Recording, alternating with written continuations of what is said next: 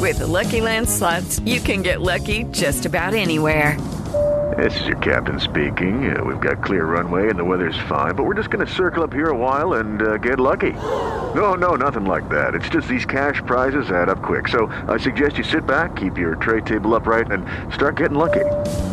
Play for free at LuckyLandSlots.com. Are you feeling lucky? No purchase necessary. Void where prohibited by law. 18 plus terms and conditions apply. See website for details. Hello, it is Ryan, and we could all use an extra bright spot in our day, couldn't we? Just to make up for things like sitting in traffic, doing the dishes, counting your steps, you know, all the mundane stuff. That is why I'm such a big fan of Chumba Casino. Chumba Casino has all your favorite social casino style games that you can play for free anytime, anywhere with daily bonuses. That should brighten your day a little. Actually, a lot. So sign up now at chumbacasino.com. That's chumbacasino.com. No purchase necessary. Group. Void were prohibited by law. See terms and conditions. 18 plus.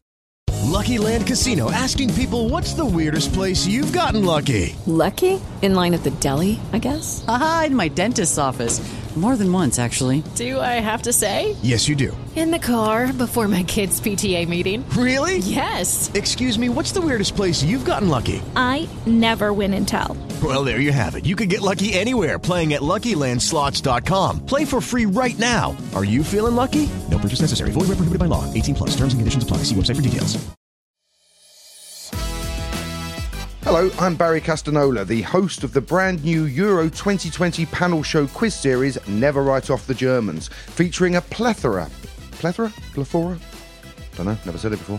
Anyway, loads of your favourite comedians discussing the Euros. We've not had a sticker album since I was eight. Just had some triples and quadruples. Yeah, I got I had a lot of Considines. There was a lot of Scott McTominays. I could make a team of Scott McTominays, though I wouldn't I wouldn't suggest it. No, what you should do is you should get all your Scott McTominays, stick them on your spare room wall, and then invite him round. Yeah, yeah. and having to answer some trivia and tricky football related questions along the way. In one word, each of you, how would you describe Robbie Savage's hair? Unnecessary. So search and subscribe to Never Write Off the Germans from wherever you get your podcasts from. Does it bother anyone else? It's called Euro 2020 and it's 2021. I mean, wouldn't have taken much, would it? Just a bit of a redesign on the branding. What? Tottenham, Tottenham, don't be a Clottenham. You want goals? Tottenham's got the Tottenham, Tottenham, Tottenham, Tottenham, Tottenham, Tottenham, Tottenham. I'm saying Tottenham very, very often. Hot shot, give 'em all you got. Let me make it plain. Tottenham are the kings, the kings of White Hart Lane. Top ten Tottenham. Hello, welcome to another episode of Top 10 Tottenham. Uh, hope you're enjoying these shows. Uh, joining me tonight, a man who's been on the Spurs show for pretty much since we started. The writer and published author. I like to say the word published. There's lots of authors who 23 don't get, times. don't get anything away. The published author. Here he is, Mr. Paolo Hewitt. How are you, Paolo? Uh, I'm very well indeed. I'm very honoured to uh, to be here, Mike. Thanks for Uh, asking it- uh, a pleasure. No, Obviously, we're recording this show before we know anything about Tottenham's coaches. As we record the show, the Pochettino rumours are abound again. Uh, Yeah. i- Is that something you'd welcome, or do you think it just it won't? It never works second time round. I, I do have a feeling that I mean, as much as I love the man, I do have a feel. It's a bit like you know when you go back to your girlfriend after Mm. six months. You know, And you realise why you left in the first place. it hasn't got you know it hasn't got the thing. The only thing that I, I do think that would would be in in our favour would be if Pop comes back and says to Levy, "Okay, I told you you had a stadium, but I told you it needed new furniture. Now, are you going to give me the furniture? I will come back if you give me the furniture. Then, if that happens, then I think that would be a really good thing. But Daniel Levy might take it literally, and he'll come back and he's literally gone out to IKEA and bought furniture. Wow, look at that! Beautiful. Yeah, yeah, yeah. I- I've even got a man I've got two for the price of one. I've even got a man to put it together for you. What's the matter with you? You know. Anyway, we'll see. So this this show, Top Ten Tottenham, we're kind of doing throughout the close season. I just thought. I mean, lo- lo- lockdown one, we did loaning shows about greatest player, greatest goals, but I just sort of thought that for every guest, there's going to be moments that crop up for all Spurs fans. But like your list, there's there's there's there's moments that are going to be entirely personal to you. And what I love about your top ten list, I'd say half of them, pretty much half, I would say, are sort of classic Tottenham moments that I think most people Sure. have. And the second Yeah. half is well all over the shop, literally. uh, and that's what I like about it. So we're going to start in no particular order, I don't think. Um, the 1967 Cup final against Chelsea. Before we ask you why, let's listen to those goals again. But Spurs had the edge. Mullery shot hit a defender. Robertson was perfect for the rebound.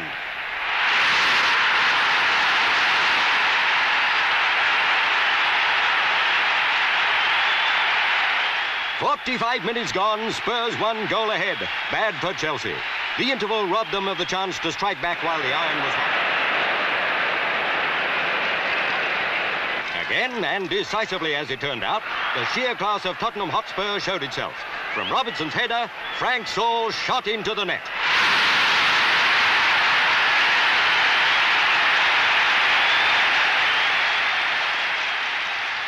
Why, why the 67 Cup final? When I was about five years old, six years old, I started playing football. And I fell in love with the game. And I fell in love with George Best. Um, but it never occurred to me to support Manchester United. I just, Best was such a iconic figure. He kind of overshadowed everything. Where were you brought up? Where were you living when you were five? Where were you? I, I was living with this crazy foster mother in Bagshot. So anything that took me, yeah, Bagshot. Sorry. So anything that took me away from her was um, was welcome. So therefore, uh, I'm reading a lot. Uh, I'm listening to as much music as possible. Even that young, age, age five and six. Yeah, yeah, yeah. I was reading Greek advanced. literature. I was Re- reading really? Greek literature. Wow. Yeah, yeah. Extraordinary. I was I was What in went- the Trojan horse, my friend. I know. anyway, it was 1967. I don't know what month it was, and it suddenly occurred to me. It was a Saturday. It suddenly occurred to me that I should have a football team to support. Right. And at that moment on the radio, it was announced that Tottenham Hotspur were playing Derby in the semi final of the FA Cup. And I thought to myself, you know what? Whoever wins that game, I'm going to support them, right? Wow. Completely and utterly forgot about this thought. And Wednesday or Thursday, I'm at school and somebody mentions that Spurs are playing Chelsea in the FA Cup final. And I replied, well, what happened to Tottenham Hotspur? Did you mean? I'm just looking up. Did you mean Nottingham Forest? We played Nottingham Fo- Forest? We played Nottingham Forest in the semi-finals. We won two-one. Do you know what? I looked it up and I, I thought it was Derby. Thank God for that. So it's Nottingham Forest. Nottingham Cool. Forest. You could have been a Nottingham, Nottingham Forest, Forest. fan. I could Yeah. have been a Forest. I could have won two European Cups. that fateful decision. You could have had the whole the- world in your hands. Yeah. Exactly. Um, so on the Thursday, somebody said Tottenham Hotspur are playing Chelsea in the cup final, and I said, "What happened to Spurs?" And they went, "That is Spurs, you idiot." And I thought, "Oh, that's my team." And then, of course, we beat Chelsea two one, and that was it. I was a Tottenham Hotspur supporter. But the irony is thinking about moving forward in your professional career and how much you've earned money writing about music, pop culture, subcultures, fashion from that era, 1967. I mean, as a kind of social historian, looking back now, that 67 Cup final, the Cockney Cup final, the Summer of Love, London, Swinging Soho, it's, it's quite a bit of synergy there now, isn't there? I know, but obviously, I didn't know anything about that. I didn't know about Cockneys. I didn't know about Swinging London. I didn't know about Sergeant Pepper. I didn't know about Kings Road, Carnaby Street, LSD. Do you know what I mean? I, I didn't know any. I was in Bagshot, man. Do you know what I mean? it didn't reach Bagshot, unfortunately. You know. Do you remember how old you were when you finally saw the footage and, and actually watched the goals that we've just played? Oh, that's a good. That's a good shout. I can't remember, man. I can't remember. Nah, can't remember. I mean, I, I've watched. I've watched the game several times on YouTube. Perhaps it was then, Mike. Do you know what I mean? Because so once you start, it's like a band. Once you get into a band, you you kind of just move forward with them, don't you? It's like when I got into Bowie. I'm sure you had the same thing in '71 with Starman. And then suddenly kids would go, oh, look, he's done this album called Hunky Dory. And what? And oh, he's done this, you know, all that stuff beforehand.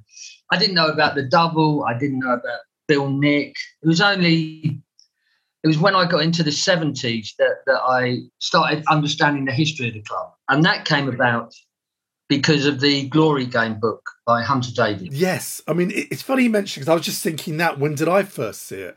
Because there was no YouTube and all that, and unless you knew some TV show was going to show old stuff, my Yeah. dad, my dad bought back a VHS video recorder in 1978 79 i think it was 79 because i remember one of the first things we recorded was series 2 of Fawlty Towers which was actually on the tv at that time. And it was the big metal one. You push the two bottles uh, buttons in record and play.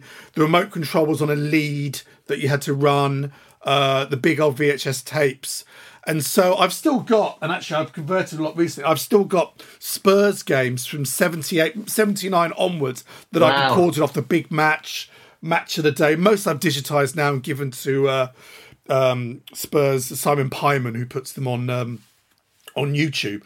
But I have a Oh, cool. memory of going out. I remember it's Christmas 1980 or 79. I remember asking my dad to buy me, it was the Fawlty Towers box set, two VHS cassettes. One hundred pounds. That's what the cost of these box sets was. wow. The biggest rip off. The money they're making. But I so I remember buying a kind of Spurs history VHS book. I don't think it was the Spurs 100 years video.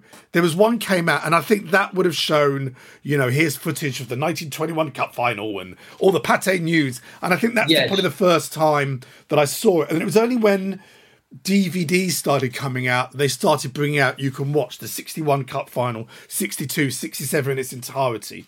So again, I did come quite late to those games. And now you think, you know, I mean, any youngster, as, as they listen to this, would have just typed in 67 Tottenham and just gone, oh, they're the goals. Oh, yeah. It, it's just yeah, so exactly. much easier. Yeah, now. we didn't have that. We didn't have that facility. But it was reading the Glory Game that gave me an idea about the, you know, the history of our fantastic club. You know, so and also because when I read the Glory Game, I thought that is what I want to do. I want to, I want to write a book like that. You know. Really? Wow. Oh God, yeah, yeah, yeah. I mean, God, by then, I mean, okay, so we're up to seventy-two, the Wolves game, right? Yeah. Because that that book covers that game. Yes, absolutely. That season, right? Yeah. And by now, Martin Chivers is my absolute hero. I mean, I've got him on the wall, and you know, as you know, I would, uh, you know, I had a real amazing moment with him, Mike. So I did his biography, and you know, I grew up in a child. Well, when I was ten, I was put into a children's home. The foster mother placed me in care. Well, I was in care anyway, but foster care. But then I was put into care care, proper care. You know, you know, out out, going out out, proper care care. and anyway, I had Chivers up on my bedroom wall, Wow. and you know, I just you know thinking. Anyway, cut to whenever I did the Chivers book, and he says to me one day, I mean, I'm just in awe of the guy still. Do you know what I mean? It's incredible. And he says to me one day, I've arranged for us to go down to Southampton where we bought him from because some of the old players will be there and you can talk to them about, you know, what happened back in the day. So I meet him at Waterloo and we get on this train and we off we go to Southampton and the train stops at Woking. And I'm sitting there looking at him thinking, oh my God, half a mile down the road is my children's home Wow. where I had you on my wall. Do you know? And I couldn't tell him. I just couldn't tell him. I was- Really? Why was- not? I don't know. I just because because one one of the things, Mike, is when you ghostwrite a book with someone, it's always Yeah. about them. It's never about. I didn't Yeah, want to yeah, put yeah, my yeah. stuff. Up, you know what I mean. It wasn't the right time, but it was just incredible. So that Glory Game book, which obviously came out, I don't know, it must be in 73, 74. Must have been 73, I'm assuming. yeah. Yeah. But that that that um anyway, that game, the Spurs v Wolves one, at the children's home, we had to go. I had to be in bed by nine o'clock, so I couldn't watch the game. I was I was so oh man, I can still feel the, the pain, you know. You must have been about, you, remember- I'm guessing you must have been around 10 years old? 10, 11 years yeah, old? well, no, a little bit, little bit later, Right. twelve. Yeah, 12, okay. yeah, no, 13, 13, 13. I was Oh, okay. thirteen. Right. And but they had very strict bedtimes. You know, Hmm. five to eight go to bed at half seven. like eight to nine, you know, do you know what I mean? So I had to go to bed. And I remember rushing downstairs because they used to have the Daily Mirror delivered, grabbing the Daily Mirror off the sideboard and reading about this Chivers Wonder Goal, you know, which I was just so gutted I'd missed. And I kept on trying to imagine it, you know, and all that. And anyway, I'm doing the Chivers book, and during it, I don't know if I went with you or it might have been with you or, maybe Rob White.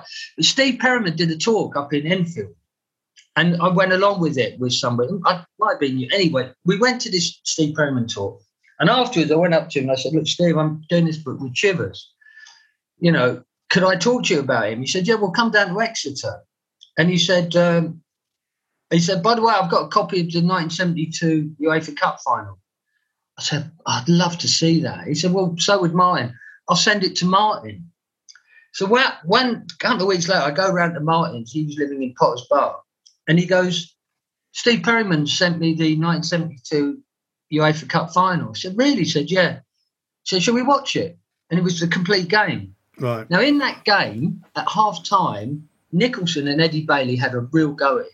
In fact, so much so that he walked out. He said, I can't take this. He walked out. So the rest of the team were like, Don't worry, Chief. Don't worry, Chief. It's all right. Don't worry, you know.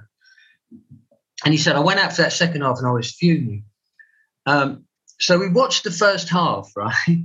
And when the whistle goes for half time, he just turns around to me and he goes, I didn't play that badly, did I? Why did they have a go at me? Still, all these years, still Still rankles with later, yeah. and then, of course, he scored the 35 yard goal, which was just amazing. He basically won us the cup, didn't it? Yeah, And, that uh, goal did. Yeah. And he said to me, he said, you know what? He said, people, he said, I'll have to tell you. He said, we had one minute to go. It was one all. I thought, this is all right. We've got a one all draw. We'll go back to the lane and, and sort them out then. He said, so I aimed for the Spurs fans. The Spurs fans were behind the goal. And I said, if I boot it to the Spurs fans, they'll keep the ball for a few seconds, you know, counting down to the final whistle. So he said, I just larricked it and it went straight into the net. and that's how he scored his wonder goal. Well, let's uh, So, let's uh, let's let's listen now uh, to both his goals, the header and the screamer. Uh, let's have a listen to them now.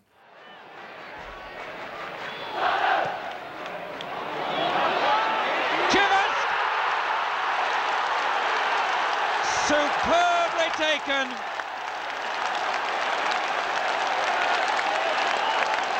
Chivers picked the ball cleanly. A kick taken by England. Watch the goalkeeper start to come. He can't get there. He has to go back. Caught in no man's land. But the credit to Chivers, a brilliant header. 1-0 to Spurs.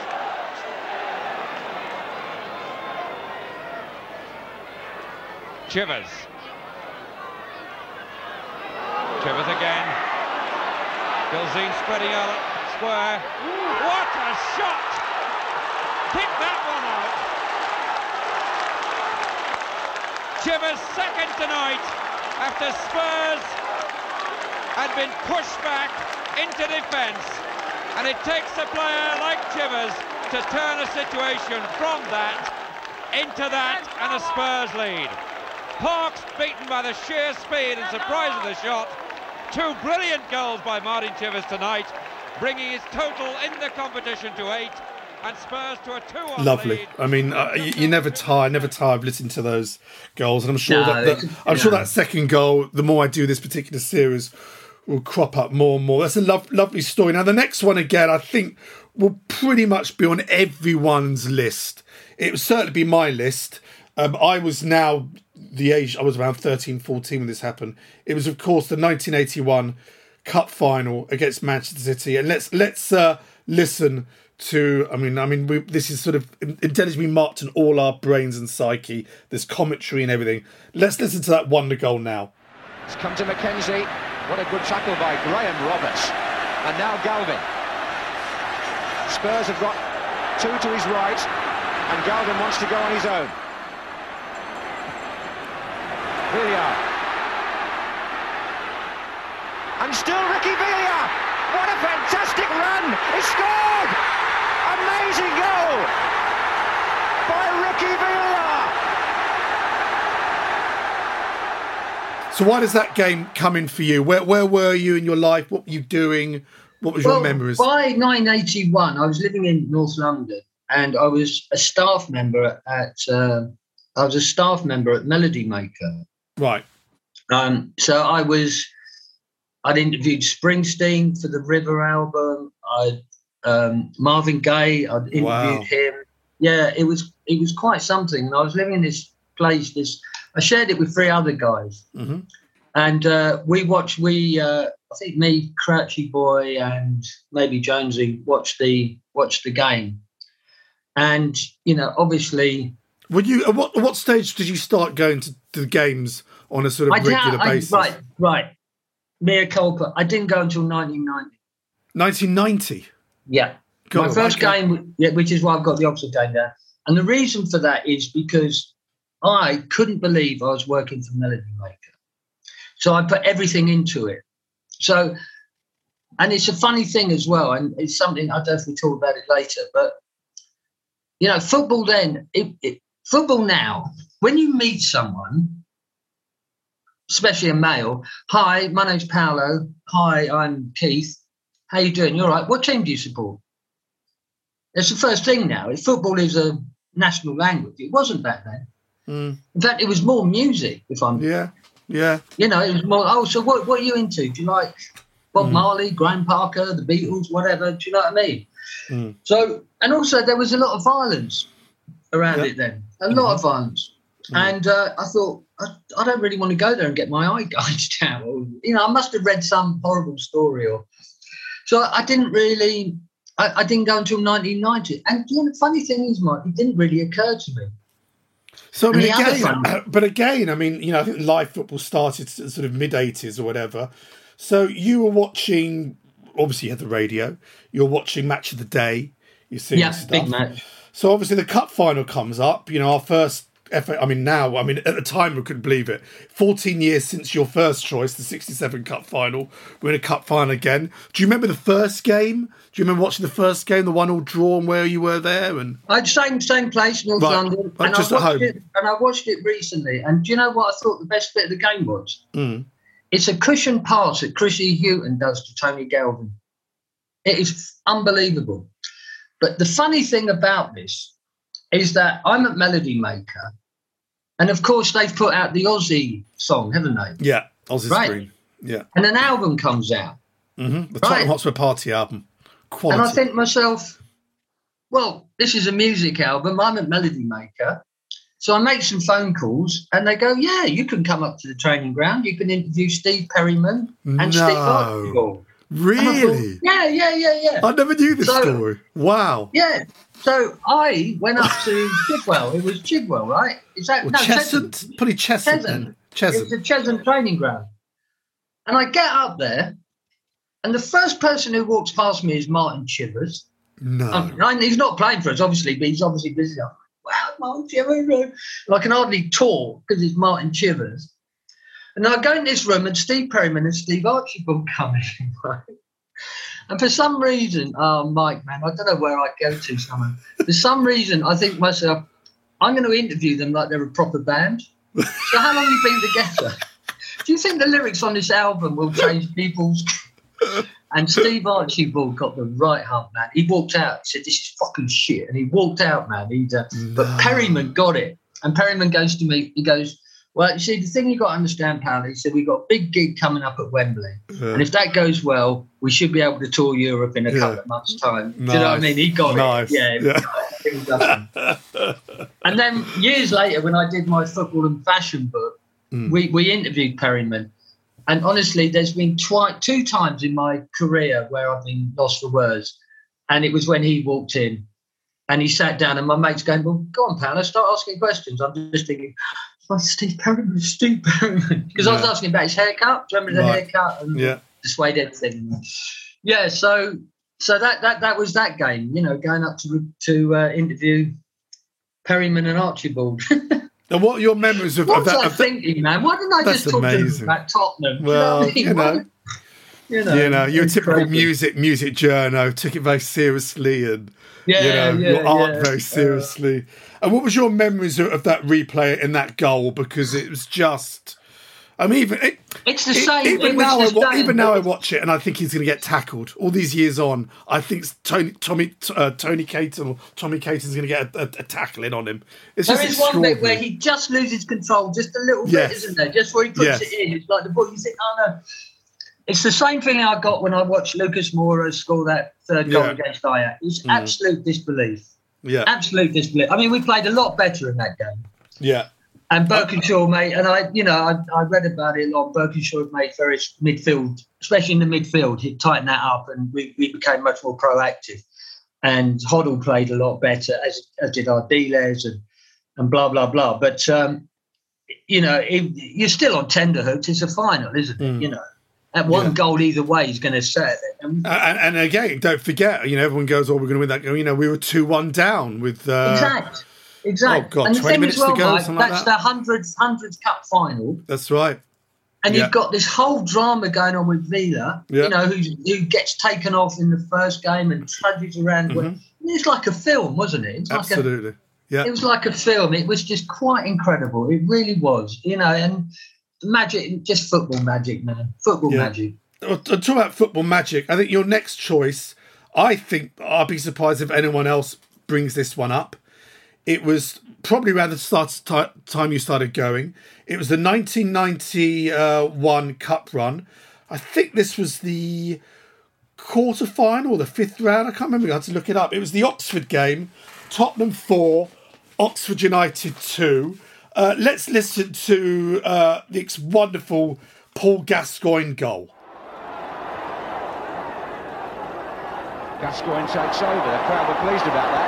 It was going nowhere, that attack, but it is now. Walsh, Gascoigne, it really is going somewhere now. It's a brilliant goal, and that's what he can do. And the crowd loved it. Gascoigne has turned an attack that was going into a cul-de-sac into one that may drive Tottenham down a main road into the fifth round of the Cup. It was an absolutely outstanding piece of individual play and Venables can smile and he needs to say nothing. 58 minutes gone and the ground lifted by Paul Gascoigne. So why did you choose this one? First time I went to White Hart Lane. Ah, what a game to go to. My friend Simon Halfon, very good friend of mine. Yes, I know You- Simon. You know him. He, Yes. Yeah, yeah, lives up the road. Fourth round. Fourth round it was. Fourth round of the cup. Yeah, I thought it was. He rang me up and he said, I've got you a ticket for the Spurs. It's ridiculous you haven't gone to White Hart Lane. It was just after Italian 90, obviously, Lineker Yeah. and Gascoigne. Yeah. And off we go. And I remember watching Gascoigne get the ball and he goes past two players. Because I, I played football myself. So, I, you know, I do have a kind of, understand, especially about uh, dribbling. And when you, Gascoigne went past two players and he, he, he kicked the ball a little bit too much forward. I thought, that's going off. And by the time I got to the word off, it was in the net. My thought was that is going off. By the time I got to off, he he put it in the net. It I was just astounded by it. And it was just a wonderful guy. I think Oxford scored first, so it was like, yes, oh, I think they go. did. Yeah, yeah, yeah, yeah. Here They, we they were in go. the tie we for a go. long time. Spurs are at it again. Yeah, that was a goal that kind of you knew we'd, we'd won. What could you, could you remember your memories of walking to the high road, walking to the ground? Presume it's the first time, unless you've been past the ground before. Probably the first time Well, you've been okay, there. What, the what was that like? Well, when I was 12 years old, the first football game I ever went to uh, was a Woking game because I lived in Woking, and I went down to the ground, and it was on a it was a night game, and this was a night game, and I was thrilled by the Woking experience, and I was thrilled 50 times more by the Tottenham experience.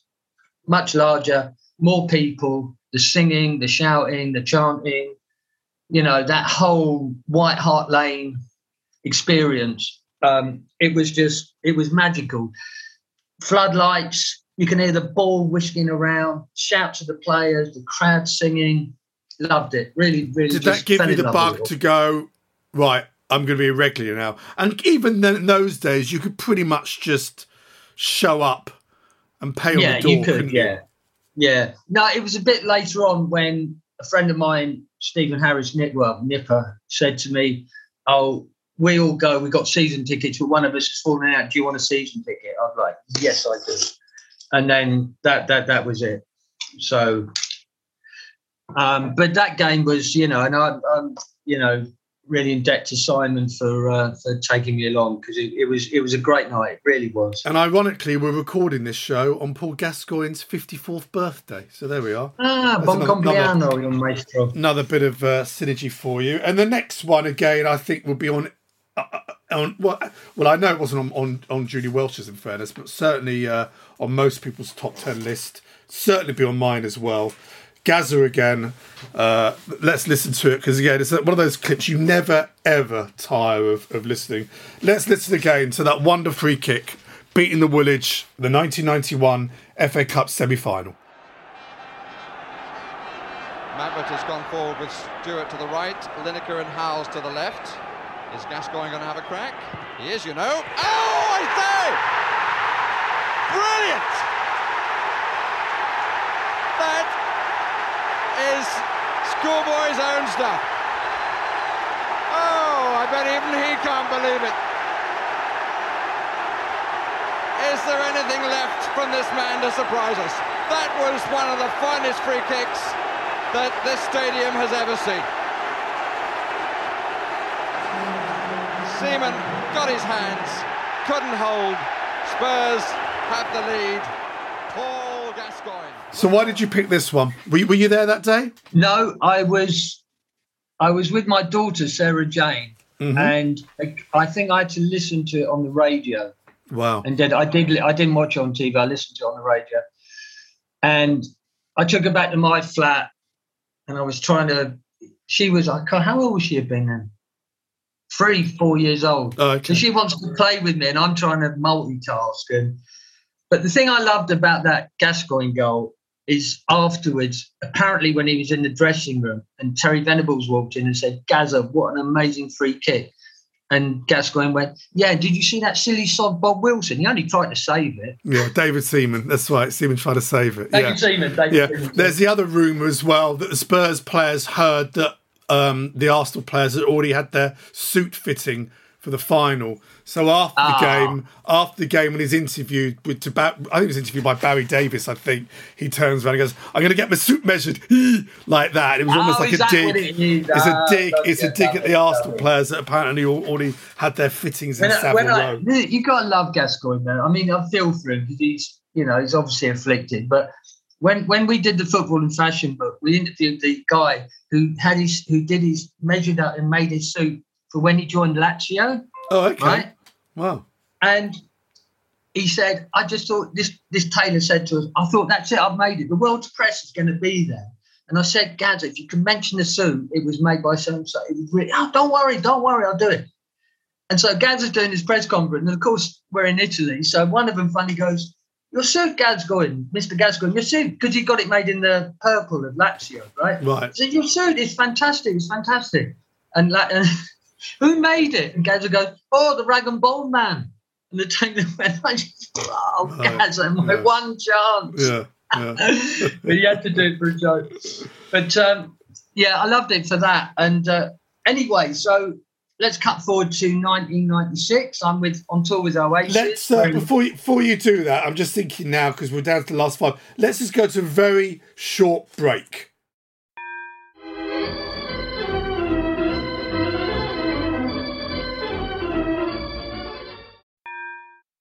And we are, and we're back for the break. We're just about to talk about 1996. yeah, well, I'm I'm on tour with Oasis, Right. and we played Glasgow. When you say you're on tour, what, what are you actually doing there on a day to day basis? I was writing a book on them, Right. but I was I was pretending to be a DJ. Well, I was the DJ, and the reason I was the DJ was because I thought if I'm just hanging about with them and they know I'm writing a book, they'll go, "Oh, there's the author guy. Don't shut up." Right. But if I'm doing something on the tour, Right. you know, the mentality, oh, there's Paolo, he's the DJ. They don't think, oh, there's Paolo, he's writing a book.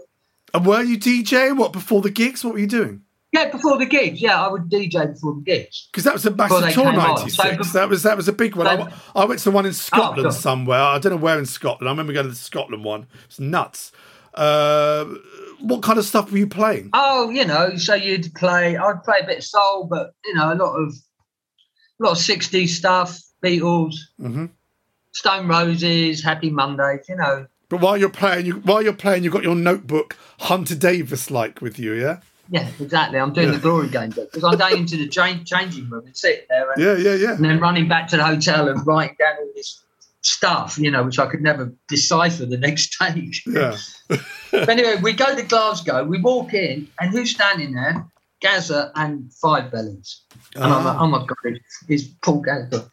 Five Bellies recognises me, right? And starts going into one about my Robin Friday book, how much he loved Robin Friday, and blah, Oh, blah, okay. blah, all this. Gaza, meanwhile, he's on a five match ban, right? And I'm watching him, and he drank that dressing room dry. He everything, sherry, beer, whatever. He was just bang, bang, bang, bang, bang. And uh, finally, I got the nerve up, and I just went up to him and I said, "Paul, before you go, I just want to say thank you." And he looked at me like, "What for?" I said, "That thirty-yarder against Arsenal," and the smile that came on his face like that, he grinned like that. He said, "Yeah," and I was like, "Yes." So uh, that's why I wanted that going because it was a lovely just to see his, his smile light up like that, just fantastic. Oh, that's lovely. And then, I mean, your next one, uh, this is the only one that I deliberately didn't put a clip in because it was almost too depressing. I think it was uh, 2003. I'm guessing. Is that when it was? I'm, I'm going to look it up now. It was, well, certainly the listeners remember. It was the famous game where we played Ma- Kevin Keegan's Manchester City in the FA Cup. We were 3 0 Yeah. up. Um, I'm right. It was the 2003, 2000, sorry, February 2004. Uh, we lost to Manchester City in the fourth round replay, 4 3, after going 3 0 up with goals by King, Keane, and Ziege. Uh, Barton was sent off, 10 men, and in that extraordinary way, uh, we threw it away 4 3. Why on earth did you put that down as one of your top 10 Tottenham moments? because my dear departed friend Eugene Manzi gave me a couple of cakes which had can I say can I say what it had in them? Yes. It had marijuana. He gave me a couple of dope cakes. He was big on dope cakes, you. Okay. And he baked them. And before I went to the ground, I popped round to see him and he said, Yeah, take a couple of these. And I said, Oh, great, thank you. You know, put them in my bag. Thought didn't even think about them. Got up to the ground. We're 3 0 up. Barton's been sent off. It's half time. I'm like, guys, this is going to be amazing. Let's have a little bit each. I've got these things. So we all have a little bit each. And within 45 minutes, we go from Alice in Wonderland to Apocalypse Now. And I'm just, it, I remember watching, I remember what, I'm right near the goal, and I remember John, the ball coming over, it was slow motion, man. And Yeah. the ball coming over, and Jon Macken. Mac, who never did John anything again. Macken. Yeah. I mean, with a name like that, that tells you exactly what kind of centre forward he was. Yeah. He jumps up and he, ha- I thought he's gonna, he's gonna score. I can't believe, and he did. Oh, I went home and my girlfriend at the time, I walked in and she looked at me and she went, Oh my God, who's died? and I was going to say Tottenham Hotspur, but the thing was, that was the start to me of the Spursy. You know, this is the Spursy. yeah, this was classic Spursy, as they say. Oh, wasn't Yeah. it, man? Wasn't it? Next time we played them, because I used to sit in the Park Lane then, and the Man. Next time we played, the Man City fans were there, and we're shouting abuse at them. They're shouting abuse, and I saw this one guy, and he was just going like this, Mike. He was going, holding four fingers up and three on the other, Oh. going like a traffic light, four, three, four, three, four, and then thinking, "Ugh." It was such a night. But I'll always remember. it. Next day, I go into my study to start writing. Computer dies on me. I've got to get hmm. this thing done. I ring up this guy, right? And I say, Can you fix computers now? Don't worry, I'll be over in half an hour. Guy shows up, walks into my study, looks at all my books and says, You're a football fan? I said, Yeah, yeah, I am. He goes, Yeah, so am I. I support the Arsenal. Anyway, what's wrong with your computer? Oh, dear. Do you know what I mean? It was like, Oh, this just gets worse and worse. I mean, you sort of said that was one of the first Spurs one. It was two seasons before, also under Hoddle. We had the Man United when we were 3 0 up against Man United. And it was the only time I've texted. You, you, you know, you know Willie Hunt. You know Willie Hunt, the uh, suit guy.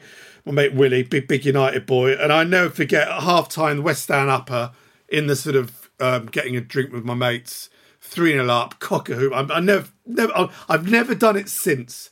I texted a rival fan. I think I texted something like "massacre at the lane," three 0 up. Yeah, and obviously they went on to win yeah, five yeah. three, and that was when I said, "Never again celebrate." Yeah, you can't do it, man. Even at Do you know three 0 up, never celebrating Spurs win until the very final whistle. And you know what I used to do, Mike, was before a game, right? So say you got we're playing whoever, and I know somebody supporters.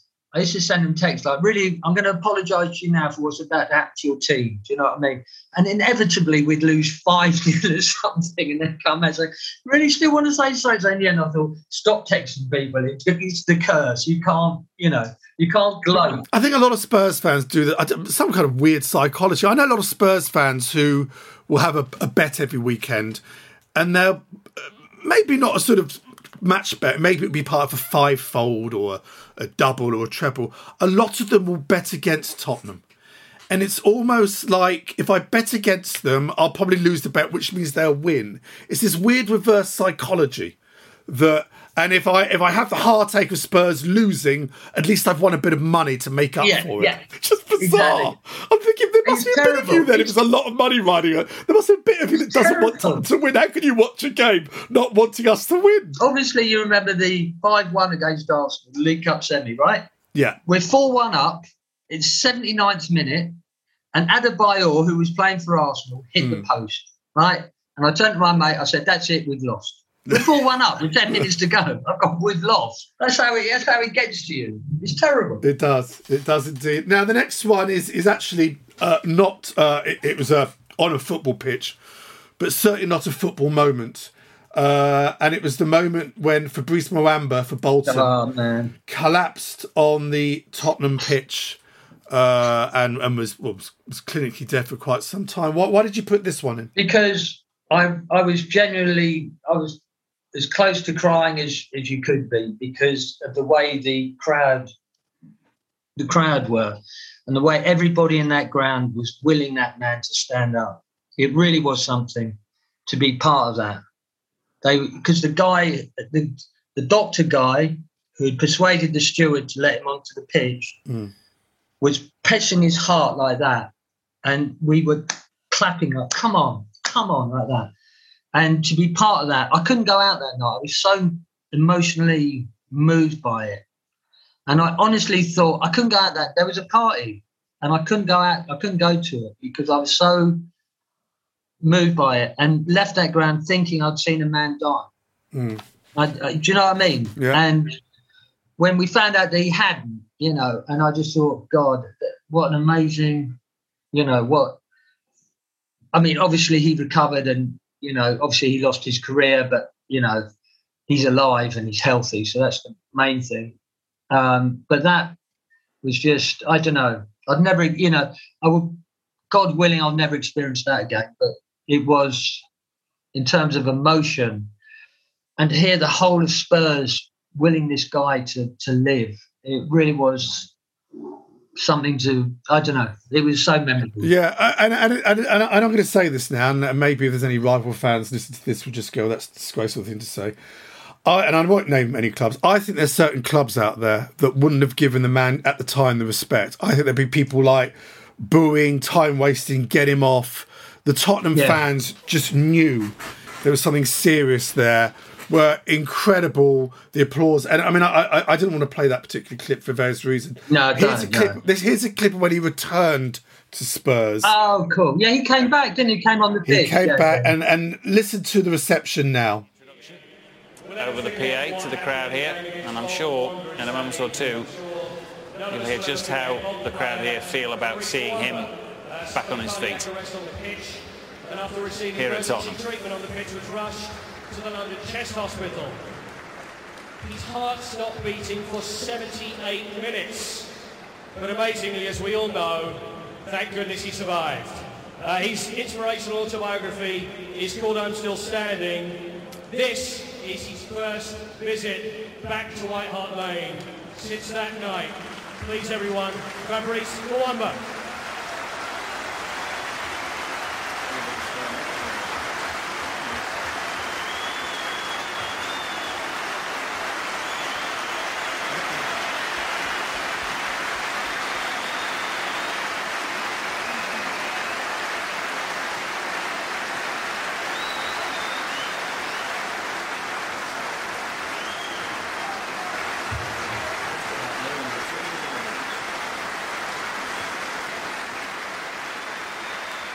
There you are. Lo- a, love, a, lo- a lovely moment, and uh, I- I remember he came back. And I mean, you mentioned closest to cry. I think a lot of Spurs fans were crying, almost tears of joy when he came back. Um, Absolutely, it was fantastic. one of those moments when you realise life is far bigger than football, no matter Oh what. my God, yeah. No matter what Bill Yeah. Shankly once said.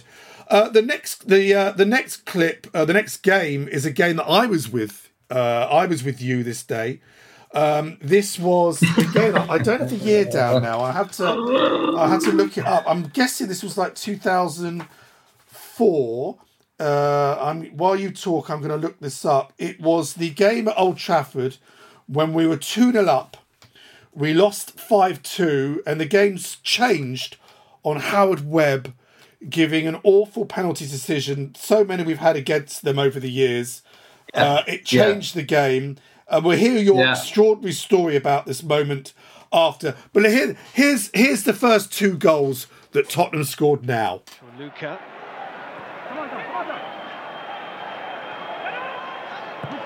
Luka's cross. Oh, and Bent's there, and he scored! Manchester United nil, Tottenham Hotspur one, and Darren Bent has put Spurs in front. Luka Modric. And Bent again has support from Lennon.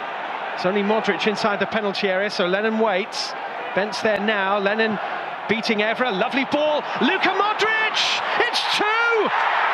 Tottenham Hotspur have scored twice in three minutes, and Manchester United are two down at home. Impassive Sir Alex Ferguson watches, but inside there will be turmoil surely. Cristiano Ronaldo hit the wall again. Palacios that time in the second attempt brings a magnificent stop from Gomes. He will feel that one Manchester United goal could be enough to change everything. Patrice Evra, Rooney.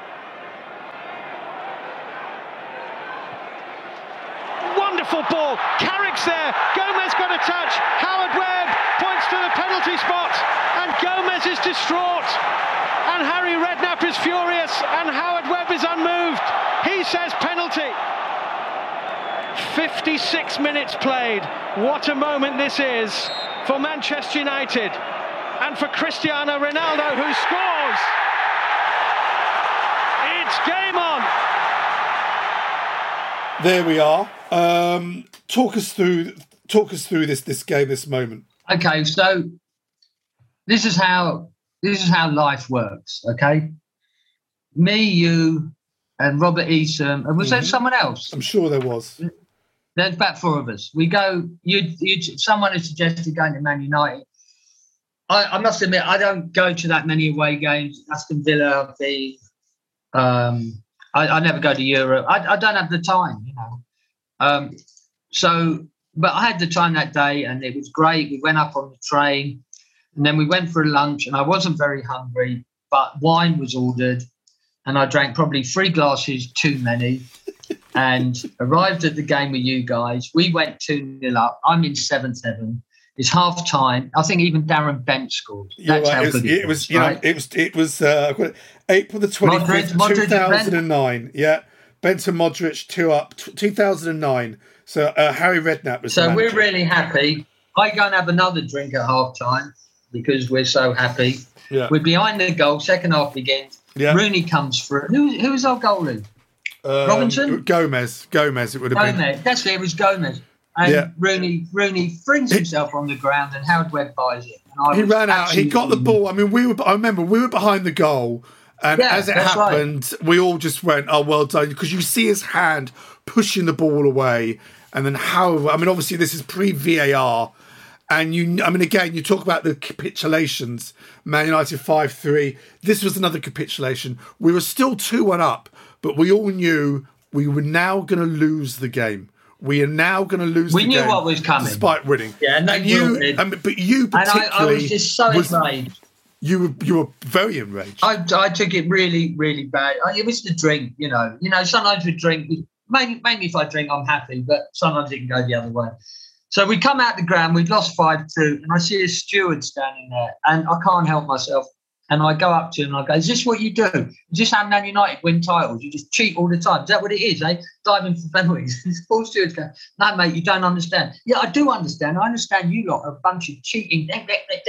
He's going, No, you don't understand. I do understand. I understand Wayne Rooney and Howard Webb, And it's what did you do? Did you him? He said, No, you don't understand. Yeah, I do understand because that Howard he said, You don't understand. I'm a Spurs steward.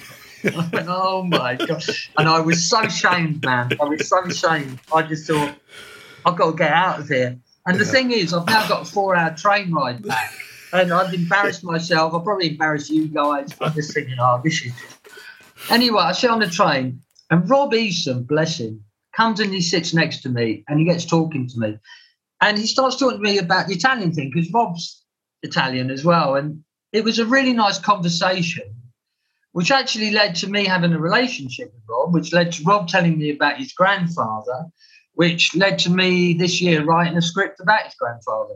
So, you know, I was dealt a lemon, but somehow God allowed me to make lemonade. So I got a script Oh. out of it. Anyway. No, I, I, remember that game. I mean, I, I'd actually forgotten that game until you said this was on my list. And I think to say you were tired and emotional was probably the, the, the nicest way of putting it. But you were kind of all Spurs fan, but you were all Spurs fans in that moment. That anger and frustration and just, you know. You set me up an interview with Spoony and someone and um, what's his name, the Italian guy. Ah, on radio, whatever, Radio Five. We'd beaten Wigan nine 0 Right, okay. Oh, what's his name? He wrote he wrote the book on Capello. Anyway, you set me up an interview with them, and I did this interview with them. And then right at the end, they said, "Oh, by the way, Mike Leigh says to ask you, were you tired and emotional when you went to the Man United game?" I was like that. Just caught me like that, left hook back. Oh, yeah, I remember that now. I do remember. I've forgotten that as well. Yeah. Oh, God. Uh, this was also the Harry Rat- Redknapp era. Uh, God, I remember this vividly as well.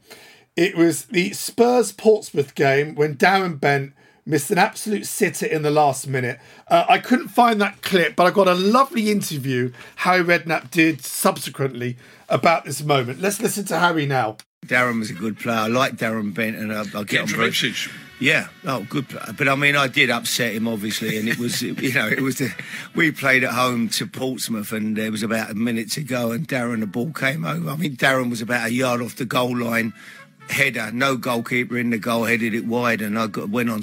TV after and they said, you know what, you should have won the game. I said, well, I've got to be honest, my missus would have scored that, you know. Darren wasn't best pleased with me. I don't think so. That was the end of our relationship, to be honest. But the amazing thing was, Al, a couple of years later, I've gone.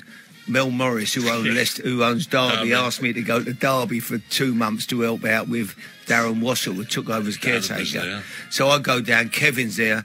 So I'm as I get to the, I'm walking out first morning out on the training ground. I thought, oh no, Bent is there. right now he hates the sight of me. I'm thinking he's been, he's been in that dressing room slagging me off. I bet he's giving me some right grief, Darren, in there this morning. I walk out on the training ground. As soon as I get on the side of the pitch, I'm, I'm only stood watching. The ball comes over. He's 25 yards out. He drops his shoulder. He hits a volley into the top corner. I've never seen a strike like it. I shout out, "Oi, Bentley! My old woman couldn't have scored that one."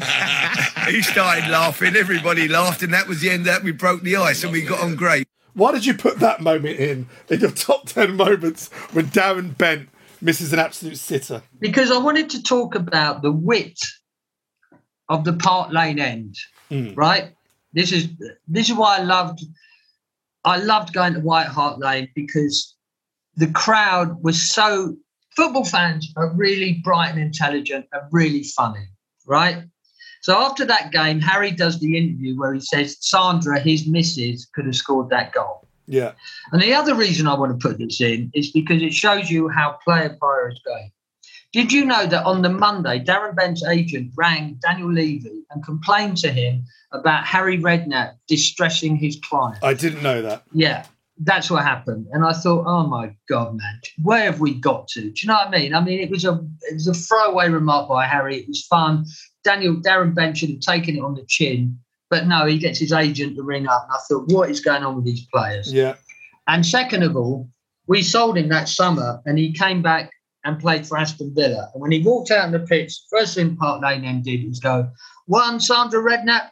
There's only one Sandra Redknapp. And I just thought this is just brilliant. And I wanted to put that in just to pay tribute. It was, uh, yeah, it was January 2009, I think, that game. It was a, a, a one all draw with Portsmouth. You're right, because Bent was at Charlton. It was a, one of those talk rumours that he was coming to Spurs for a long time. I remember going to Charlton and chanting, You're Spurs, and you know you are, because it was the deal was going to happen. And it, you know, came with a lot of promise. And again, how many times we talked about Tottenham strikers who come and it never quite works out. And sadly, he was one of them. And I just think the style of football we played under Redknapp was not his style. He was Bent was all about in him. target man, holding the ball out, laying it back for midfielders. We were like on the front foot, whipping balls in. It just wasn't his style. I never believed in him, Mike. I never believed in him. I used to crack the joke saying those Charlton football directors are probably still down the lap dancing clubs throwing the fifty pound notes up in the air, going, "Yeah, we got seventeen million for him." Because I, I just never thought he was. Yeah. He was of, of and it really makes me laugh on Spurs media watch. You know when he pops up, you know Darren Bank says so and so, and I think, yeah, whatever, mate. Yeah, you know what I mean? no, But. I- you know, I just love the wit and the the the wit of the. I remember Liam Gallagher coming to a Man City game, and he was up in the one of the you know the posh boxes, giving his you know throwing his V signs and all this. And what did they sing? One Damon Albarn. There's only one Damon Albarn. And shall we write? Shall we write? Shall we write a song for you? You know, I mean, this is brilliant. I love that. One of the chants I think was "You're just a shit Chaz and Dave." I think was one of the other chants. Brilliant. Brilliant. You're just a Brilliant. shit Chaz and Brilliant. Dave. See, that's what I mean. I just loved it. And I miss Yeah. it at the stadium, man. I miss it at the stadium. And you know why? Because that club, you know, again, probably talk about this in a minute, but what they should have done with White Hart Lane is taken everybody as was and stuck them in the middle of the new stadium.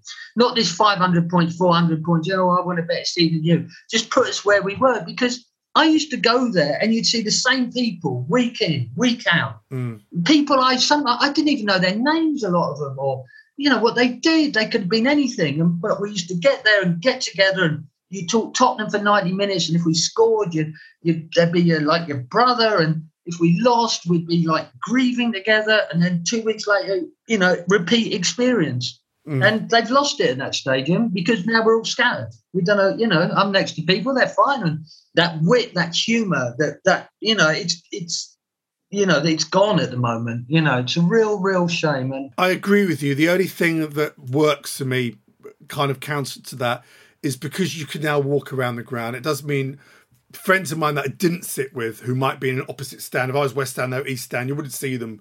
Forget about it. You can now wander around. I'll meet you by, you know, gates, whatever it is. Entrance yeah, I know, and I so. know. I mean, that's got things. But I know what you mean. I yeah, know what I, you I, I, to be honest with you, new stadium or White Hart Lane, give me White Hart Lane any day. Seriously. Yeah, fair enough. Put, put a billion pounds in the team. yeah, exactly. Put it on, put it on the pitch. And then again, Exactly. interesting. I'd love to know why. Uh, this was our the, the last game we played in anger, twenty third of May, twenty twenty one. Uh, Leicester two, Spurs four, and uh, here is the wonderful Harry Kane goal, which gave him for the third time the Premier League Golden Boot. Here's Harry. Indeed, he got himself in the way. Son to keep it alive. Harry Kane! Absolutely clinical. If there's anybody you'd put your money on in this situation, it is Tottenham's number 10. It's easy to snatch at these kind of chances just to take it too early, but look at the control on that volley. So why have you put that one in? Leicester Tottenham in your top ten Tottenham because moments? this season, this season, my love for Spurs has been seriously interfered with by the club. I don't know if you've seen it, but I saw I, I took part in a film, um, a two-minute clip which Theo put together with the Tottenham Hotspur Supporter Trust about football. You know, everything but football going on at that club. Money, greed, but nothing about football. I was really, really, and when the Leicester game happened, for the first time in my life, I thought, I hope we lose. I hope we don't get this Europa Conference League. I hope Lewis sacks Levy. I hope this and I hope that. It, it was really bad thoughts, really, really bad thoughts. But you know what? You know that film? When I watched that film yesterday, my love for Spurs came bounding back in thingy. And I am a Tottenham supporter. And whether in the Europa Conference League, the Championship, the Vanarama League, the whatever, I'm a Spurs supporter, and I was reminded of that. And I've gone from that game, which was what a week ago, whatever it was, to where I was in absolute darkness, to now thinking, you know what, we're Tottenham, and we will get over this, and we will we will move forward, and we will be as one again. So that's why I've had it. That's a very, very nice sentiment. Um, we're going to continue this conversation. If you want to hear more, go to patreon.com slash Spurs Show. We're going to carry on. But for the rest of you, for now, Paolo Hewitt, thank you so much. No worries. A pleasure to do it. Really was. The Kings of White Hart Lane. Top 10 Tottenham.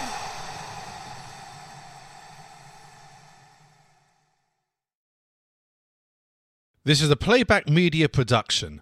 Get all the associated links for this podcast at spursshow.net. Sports Social Podcast Network. Hello, it is Ryan, and we could all use an extra bright spot in our day, couldn't we? Just to make up for things like sitting in traffic, doing the dishes, counting your steps, you know, all the mundane stuff. That is why I'm such a big fan of Chumba Casino. Chumba Casino has all your favorite social casino style games that you can play for free anytime, anywhere with daily bonuses. That should brighten your day a little. Actually, a lot. So sign up now at chumbacasino.com. That's chumbacasino.com. No purchase necessary. Group. Void were prohibited by law. See terms and conditions. 18 plus.